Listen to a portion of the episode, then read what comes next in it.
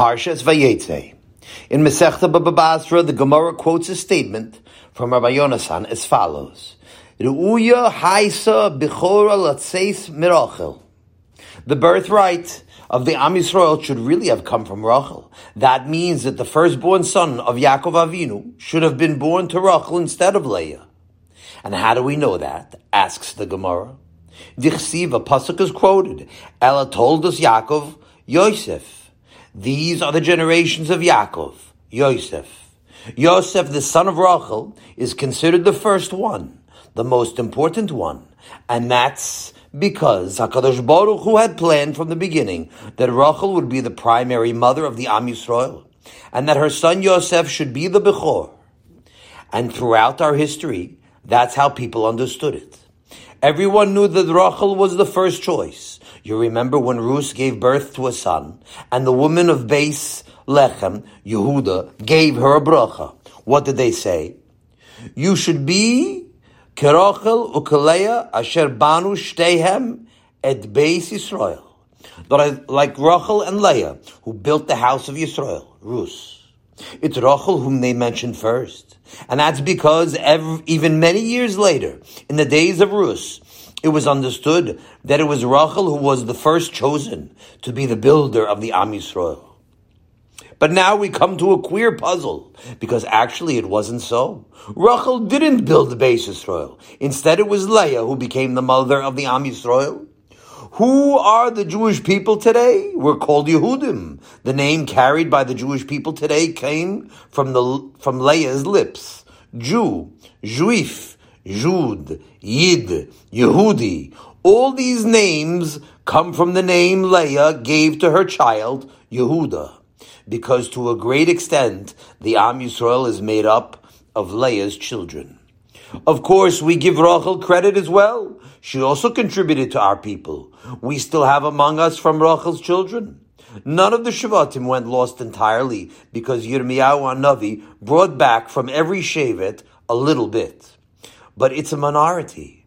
Other than a few exceptions, the great masses of the Am Yisrael are from Leah. Ruya Haisa Bechora Letzed Merachel, says Chazal. Rachel was supposed to be our primary mother, but it didn't turn out that way.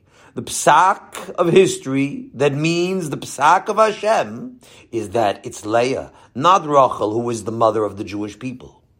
It's remarkable that when we look around at the Am Yisrael, now and throughout most of our nation's history, that we see what we see is the offspring of Leah forever and ever until Mashiach comes and reunites all the Shvatim in Eretz Yisrael, we will, we, will, we will be called after Leah's son Yehuda.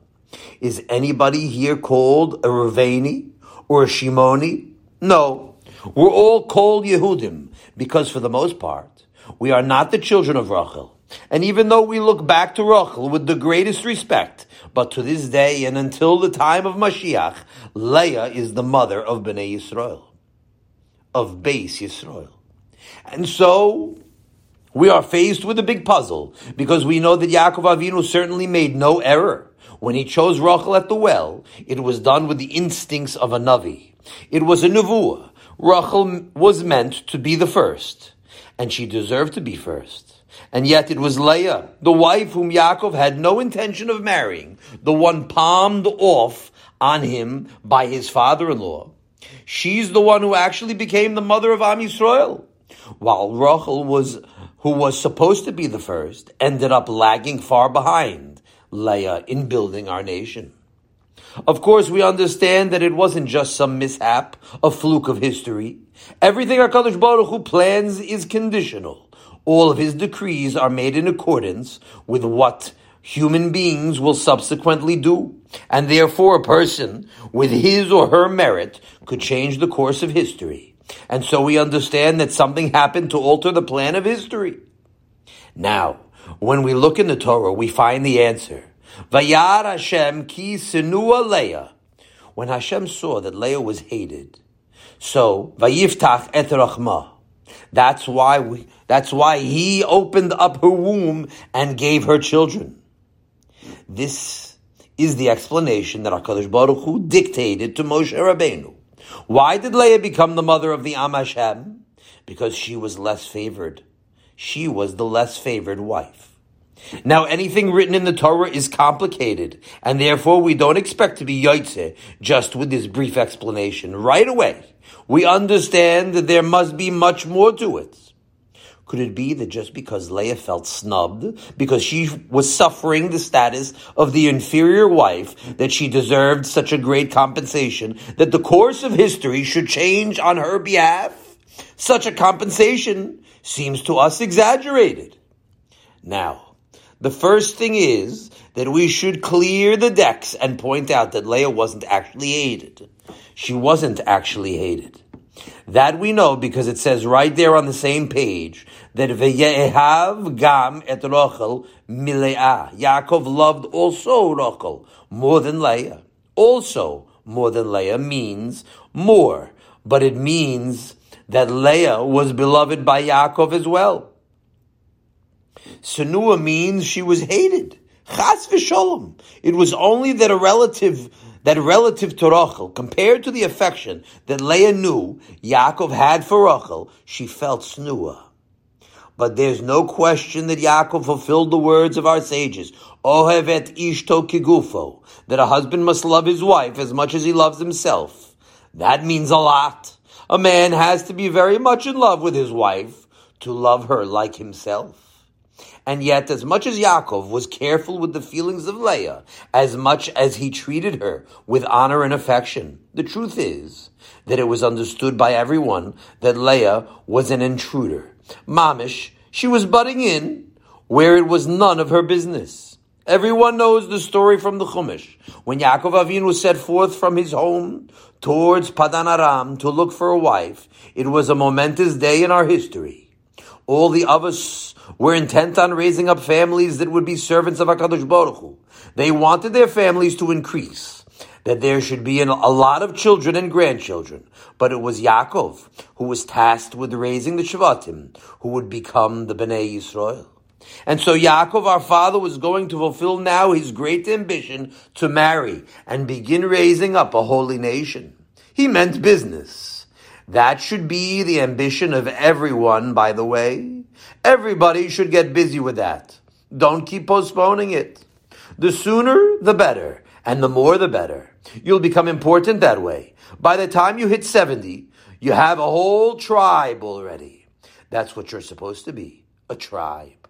You have children and grandchildren and maybe great grandchildren, and you establish a foothold in the holy nation forever. And that's what Yaakov had in mind when he arrived at the well in Padan Aram. He wanted to get busy building a nation of Oivde Hashem. And when he met Rachel at the well, immediately he knew that she was the one. Yaakov was a Navi, and he understood right away that this girl was going to be his wife. It was Mina Shamayim. He knew that something would come out of this shidduch that would be very, very important. As far as Yaakov was concerned, Rachel was the one, and she would become the mother of Am Yisrael. And so he made an agreement with Lavan that he would work for seven years and then he would be given Rachel to marry. And he faithfully worked those seven years, looking forward to the great day when he would be able to take Rachel, the, the one chosen by Nevuah, to the chuppah and begin building the Am Yisrael. And then what happened when that day finally came? There was a wedding, a big simcha. And suddenly in the morning, Yaakov discovered that he was married to Leah. It wasn't the one he asked for. The sister he didn't choose was smuggled into his life. Now it wasn't the fault of that poor girl. Her father pushed her in. But still, she was a trespasser. What's she doing here? That's what Yaakov was thinking. Of course, he didn't insult her. He couldn't say, go away. I'm sure that Yaakov didn't show any disrespect to Leah.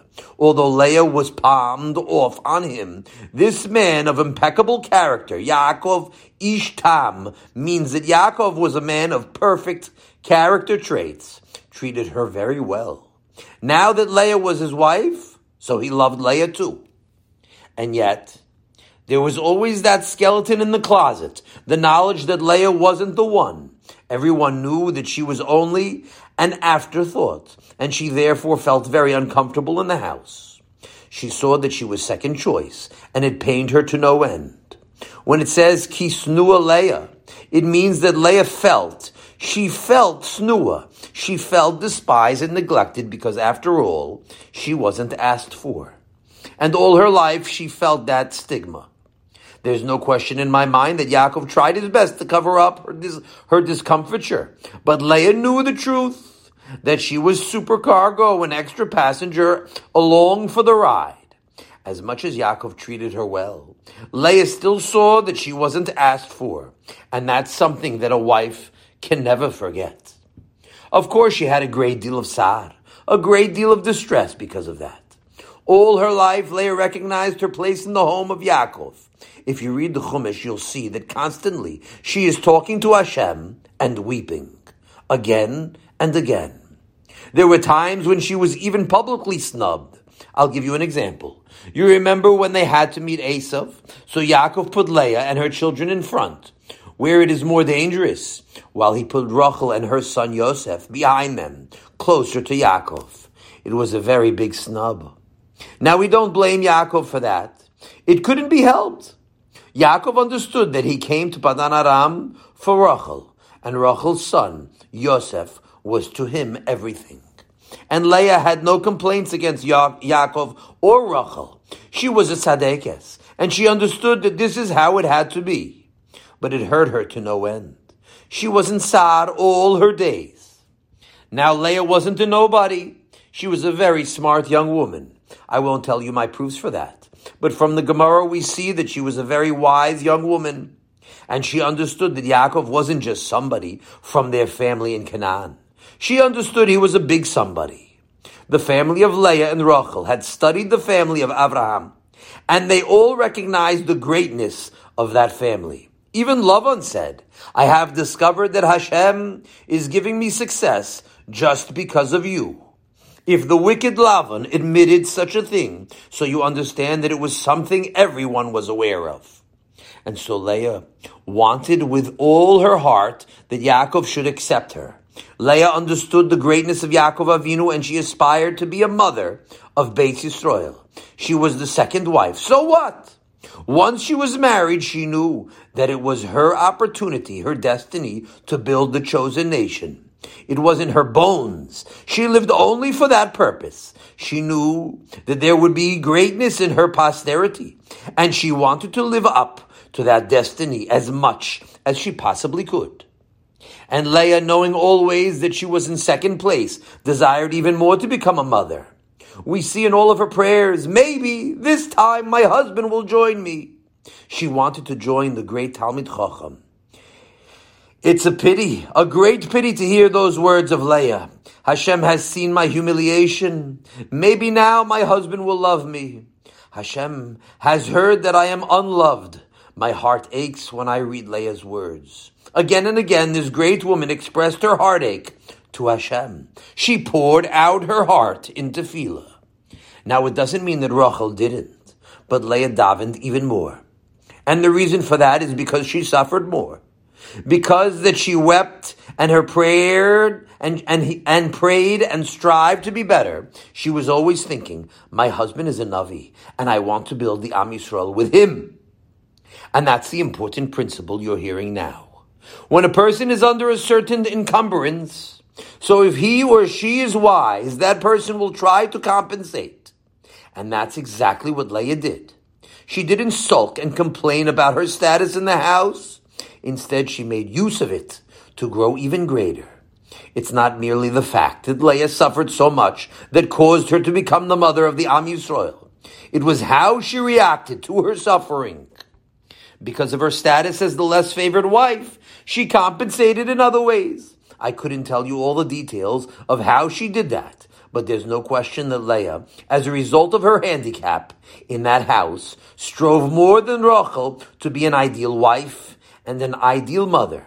Of course, she davened very much to find favor in Yaakov's eyes, and for children too. But she also exerted herself in her behavior, in how she spoke to Yaakov, even in how she cooked and fulfilled all of her household duties. To make up for her lack of status in the household, Leah exerted herself to a much greater extent than Rachel did. I'm sure that both of these great women strove to attain perfection in character. That's what all the others and all the imams did constantly. Like the Rambam says, they felt that they were standing before HaKadosh Baruch Hu 24 hours a day. But Leah was standing before HaKadosh Baruch Hu more than 24 hours a day. She went beyond her limits and tried to make up for her, her encumbrance and to excel. She strove with all of her might to be the very best person that she could be. And that's why HaKadosh Baruch Hu rewarded her, because actually she attained a bigger perfection than Rachel. Now this doesn't mean that Rachel wasn't better. Rachel started out being better, and in a certain sense, she was always better. That's why she was chosen. But because Leah wasn't chosen, she therefore struggled mightily to become better and better, and HaKadosh Baruch Hu helped her in her effort to achieve, and she became more and more perfect. Now we find a parallel in our history that is suited to this subject. We know that Shaul, the first Jewish king, was a perfect man. The Gemara says he was Mishuna b'masav, Moed Katan. It means he was better than all those around him, a tzaddik gomer. In fact, he was so perfect that he outdid David in quality of character. The Gemara there says that Shaul HaMelech was greater than David HaMelech. And yet what happened at the end? Shaul was eventually rejected by Hashem, and David took his place as the leader of Am Yisrael and the father of the royal line forever. David became the true servant of Hashem, more than the tzaddik Shaul. Who was it that gave us the great gift, the Sefer Tehillim? David was the one who contributed the Tehillim to the Am Yisrael. Most of our tefillahs come from David HaMelech, who built the Beis Hamikdash. It was Malchus Beis David. It was David, not Shaul, who prepared all the material for the build, for the for building the Beis Hamikdash, and he was the one who conquered all of Eretz Yisrael and built up Yerushalayim. David David HaMelech did everything.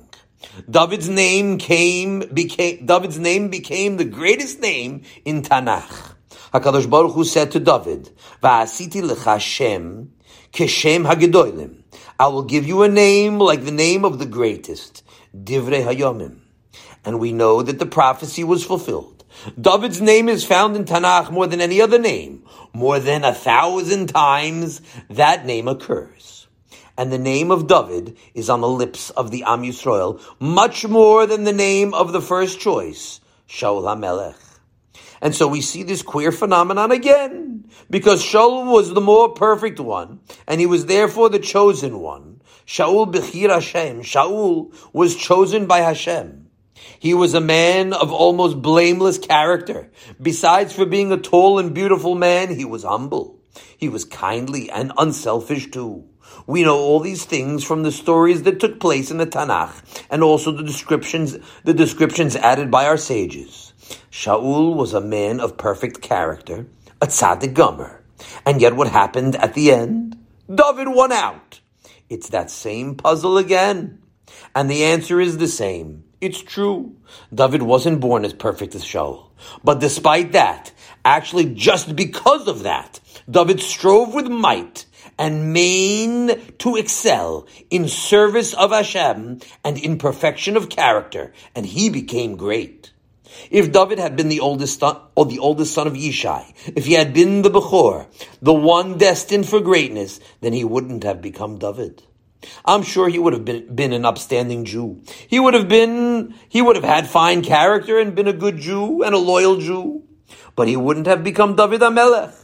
It's because he was the littlest of the brothers, because he had to climb the ladder to greatness. That's why in the end, David became much greater. You know, now, post facto, it happened already, so we look back and we say, certainly, certainly, it's pashut, it's simple. No, it's not pashut at all. At that time, it was such a big surprise that Shaul couldn't get over it. It was a big shock to everyone. Now remember, Shaul came from Rachel, the perfect one, and David came from Leah, the second choice. And so, in the posterity of these two sisters, a repetition of the first instance took place. And it's not an accident. The truth is that this is the plan of Hashem throughout our history, because HaKadosh Baruch Hu wants us to learn that lesson. Even the first Jew, Avraham Avinu, was catalyzed because he was in a house where idolatry was a business. Every day he saw his father cleaning off the idols that were for sale with a feather duster. It was the worst of environments. And yet, it was only because he grew up in such a house that Avram began to think about the truths of this world and he was catapulted into greatness. Not he, not he was catapulted, he catapulted himself into greatness. You have to know that Avraham needed his childhood experiences to catalyze his mind into action. He was snua in Ur Kasdim, and because he struggled mightily to overcome, that's how he became Avraham Avinu. And how did Moshe become so great? Our great Moshe Rabbeinu, the Ish HaElokim, the one whom Hashem spoke peh peh, a man like that should have grown up in the house of his father, Amram. Amram means the nation of the exalted one. What a name! And Yocheved, Hashem is my glory. What a beautiful name. What a beautiful house that must have been. But where did, Hash- where did Moshe grow up? He was in the house of Paro, the oppressor of the Jews. And Moshe was thinking, what's this? Why oppress them? Why they, why are they downtrodden for nothing? And he began to compare the Jews to the Gentiles, and he came to the realization that a great travesty of history is taking place, that the wicked are oppressing the righteous, and he began to understand. And that made him great. Now, it doesn't mean we have to look for adverse circumstances, but there's no question that these great souls, Avram Avinu and Moshe Rabbeinu and David HaMelech, were put into adverse environments at the beginning of their careers. And that's what sparked their careers of greatness. That's what made them great. Abraham, Moshe, and David wouldn't have been as great if he did if they didn't have the early childhood encumbrances that they did. And we understand now that it is the same misfortune that is the good fortune of our people. It's because we are always the nation that is snua because we are exiled and because we wander among the nations and because we are hated and persecuted, that's the reason that we persist in being the very best, by far, of all the people in the world. That's why some of our best works were written in exile. When we were in Yerushalayim or even in Bavel, we didn't have to contend with Gentiles. We lived among Jews, and there was no question of explaining principles of Judaism. But after we began to mingle with the Arabs and with Christians, and we had to contend with them, then great books on these subjects came into existence. The Emunos V'Deos, the Kuzari, the Rambam Sephar, the Rambam Sepharim, and many, many more. All these Sepharim were born out of the needs of the time, out of the battle. It's only the necessities of battle against the difficult environment that created these great men and great works. If we had always been a favored nation, if we had always had our own land, if we always would have been respected as one of the peoples of the world, we wouldn't be where we are today. Vayar Hashem kisnu. It's only because of our persecutions that we are the best in the world. You have to study that. We look back and we have the idea that persecution is the sign of our wickedness, that we are being punished. But it's not that simple at all. HaKadosh Baruch Hu says openly, I loved you of all the nations. That's why I visit upon you all your sin, all of your sins. Amos. It means that's why I'm giving you this treatment of being snua in this world. It's because I love you more than all the nations, and I want you to struggle to achieve perfection. And this is the reason why the Jewish nation is the highest in morality of all the people. I'm not talking about the Jews who are, who, who are so in name only. We're talking about true Jews. There is nobody in the world, and there never was, who can even remotely compete with us in morality. Don't think the ancient pilgrims were moral. Don't think that the Baptists or the nuns or the monks were moral.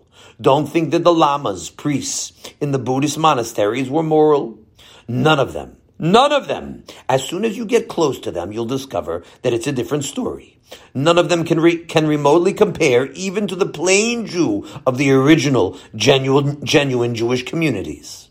When Jews were Jews, and in places where they still are, we are supreme in everything, and it's due to the fact that Vayar Hashem kisnu aleya. Now when Hashem taught over our nation, this lesson over and over again in our history, it wasn't intended only as a national, on a national level. What HaKadosh Baruch Hu wants us to know is that every individual must learn to make use of the encumbrances in his or her private life as a spur towards success.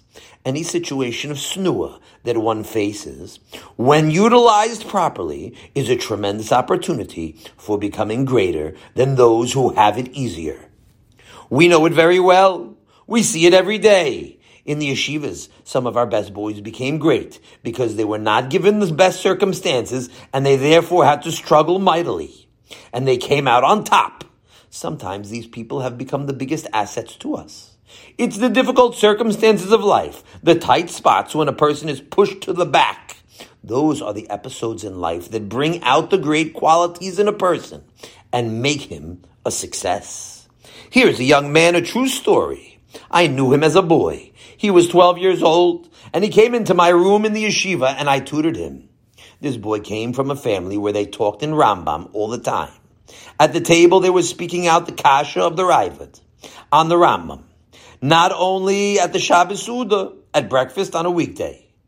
The Rambam was their table talk. He grew up in a house that was Kulo, Kulo Rambam. I remember how this boy walked into the room with a Rambam under his arm. He came in and sat down and I was tutoring him, but he wasn't even listening to me. He was thinking of the kasha on the Rambam he heard in his father's house just before, because the conversation in that home was kulo, kulo pilpul on the Rambam. Now maybe this boy becomes great in Torah, and greatness in Torah is an intrinsic perfection that is prized by Hashem. He's a very holy man because he was planted in a holy home. But it's like a Sefer Torah. It doesn't choose to be a Sefer Torah. They take a piece of skin off the back of a goat and they inscribe words on it. And now it's a holy object. It's Kaddish. You can't argue with that. It's a Sefer Torah now. So this man is like the skin of a goat. They inscribed onto his mind the Torah. His parents in Rebbeim inscribed on him the Rambam and the Raavad. So he's Kaddish. There's another boy who didn't grow up in a house like that. He comes from Oshkosh, and there's nothing there except ignoramai and assimilated Jews. The table talk in his house was only worthless things. They never mentioned the Rambam in that home. They didn't know who the Rambam was. But he decided that he wants to make something from himself. And so on his own, he decided to break away from his family in order to serve Hashem. Nobody is helping him. On the contrary, his family is fighting with him every step of the way. But he comes to New York and he goes to Hadar HaTorah or to Shor Yoshuv and he becomes a Baal Tshuva. He's without a family. He's on his own and he's forsaken. He doesn't have money and he has no supporters.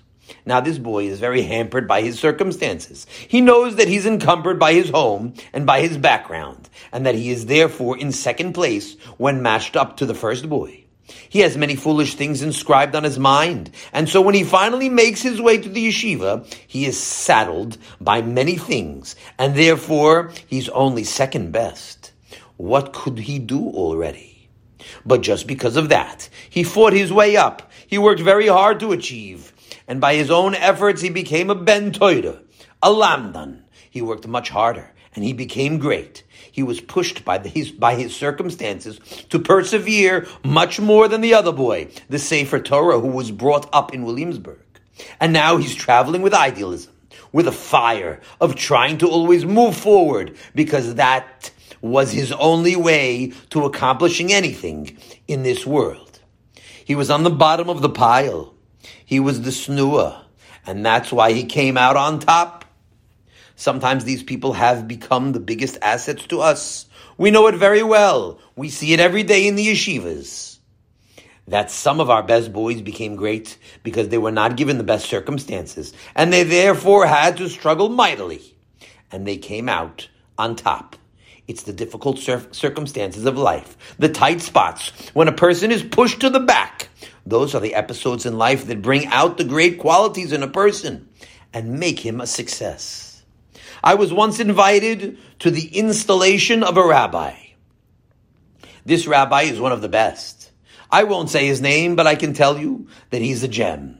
He was an American boy, but when I went to see him, he had a beard down to here. He had payas, a very firm rabbi, a big idealist. And now he was being appointed Rav in an exceptionally good congregation.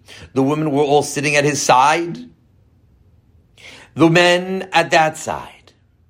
The women were all, were all sitting at this side, the men at that side. Every woman had a shaitel. That was a long time ago. Now it's a style to wear shaitels. But in those days, it was uncommon. And still, in this place, they all wore shaitelach. All the women were decently dressed, except for one who had sleeves up to here, and her hair uncovered. Her dress was cut down. She was the rabbi's mother. And I said to myself, that's why we have such a good rabbi here. He had a battle he had to battle his way in from the outside. And because of that, he's an idealist. There's a fire in him that you won't find in any rabbis of the same age and the same status in life. By the way, I want to tell you something very important now. Some people regret that they were not brought up in a Torah atmosphere, and rightfully so. However, in many cases, very many cases, it's a stroke of good fortune that they weren't. Had they been brought up in an Orthodox atmosphere, they would have gone all their lives, as many do, living by rote. They would live by habit, never appreciating anything above the com- common routine to which they became accustomed to in their home. Here is a fellow brought up all his life in a shul. He was a little child who ran around. He misbehaved in the shul. As a boy, he was talking all the time. He had no respect for the shul. When the rabbi was speaking, he ran outside and played. Then he grew up and was married in the shul. This shul or that shul, it makes no difference. He has no respect. He sees no glamour in the shul. He doesn't see anything heroic in it. As a young man, he couldn't run around outside, so he sat and daydreamed, not listening. He never had any interest. And now he's an old man. An old lump of meat sitting in the synagogue. The rabbi is still talking to him, and he's still not listening. But those who had to make themselves, who had to make something out of themselves, they didn't grow up in a shul. And they had to work hard because they didn't find themselves in the best cir- of the best of circumstances. They became great. I want you to know that that I want you to know that because it's very important. I know it from experience over and over again. Some of our very best people are those who battled their way back. Now, I couldn't spell out for you all the ways that this applies to the lives of different people, but there's no question that everyone has circumstances that are opportunities. Here's a woman with a rough husband. He has a big mouth and he says things that he shouldn't say, and she suffers from his tongue that woman has opportunities for greatness that another woman will, will never have. Every time she bites her tongue, she's become greater and greater. She's willing to swallow everything, and she does everything in the house with a smile, with kindness. That's a great perfection of character. She's accomplishing more than all the fortunate women in the world who don't have that encumbrance. Here's a boy who told me that his Rebbe doesn't give a good shiur and doesn't answer his questions. Now, I don't know if it's not a good shiur. It could be, it's a very good shiur. That I can't tell you. But even if it's true, the shiur is no good and your Rebbe doesn't answer your questions, it's an opportunity. There are plenty of other people to answer your questions. You can mark off your questions in the Gemara when you get stuck, and then take your Gemara down to the beis medrash, and you'll find someone to tell you the answers. Ask an old bacher; he'll tell you the answers. You'll become a beis medrash bacher. You'll hobnob with the older bacharim who are serious, and you'll learn and learn and you'll grow. You become, you could become even greater than had you had the best Rebbe in the Mesivta. There's no end to these opportunities. Another boy wants to be in a better Mesivta. A girl wishes she could have she could she could have had better circumstances that her friends had next door. Nothing doing. All of these encumbrances are the opportunities for the greatest achievements in this world. Because although people achieve success when things are easy, will be rewarded for their piety. No question about that. But when people are placed in a position where it's not so easy, when they have to struggle to be better, those are the ones who become truly successful. And that means that the story of Rachel and Leah was a portent for all of history. For our own lives too. Had Leah been favored as much as Rachel, it never would have happened. Of course, if Rachel had been placed in the same circumstances as Leah, I'm sure she would have also made use of her disadvantages to become great. But she didn't have that distress that Leah did, and therefore Leah was the one who actually accomplished. The fact that Leah made use of her disadvantages, that was her success. She became so much greater in her character and everything else. She became the mother of Am Yisrael. And what was the end? The end was that Rachel passed away early, and Leah was the one who was finally buried together with, with Yaakov Avinu in Me'eras HaMachpelah. It's a remarkable end to the story. Leah was the one who lived long enough to be buried together with her husband in Me'erat HaMachpelah. I want to tell you a little secret. It's what I think. I think that one of the reasons why Rachel passed away early was to give Leah her bakasha to give her what she desired so much and worked so hard for, to remain with her husband, to be the first wife. It's not the only reason, but I think it's one of the reasons. I suspect that. When you visit Me'erat HaMachpelah, where the Avos are buried, it's Leah who was buried with Yaakov. Rachel is not there. Of course, she's together with him forever and ever in the next world. But the bodies of Yaakov and Leah are buried together in this world. And that's also very important. It means something too. It's a permanent monument to that great lesson that HaKadosh Baruch Hu wants you to learn. That even though you thought that Rachel was the chosen one, and actually she was, but Hashem said no. That's why I brought Leah in by trickery, so that she should have the opportunity to become the chosen one. And as a result of what Leah accomplished, she was rewarded that her sons forever and ever would be the main body of the Am Yisrael. It's because of Leah that we're going to endure until Mashiach's time.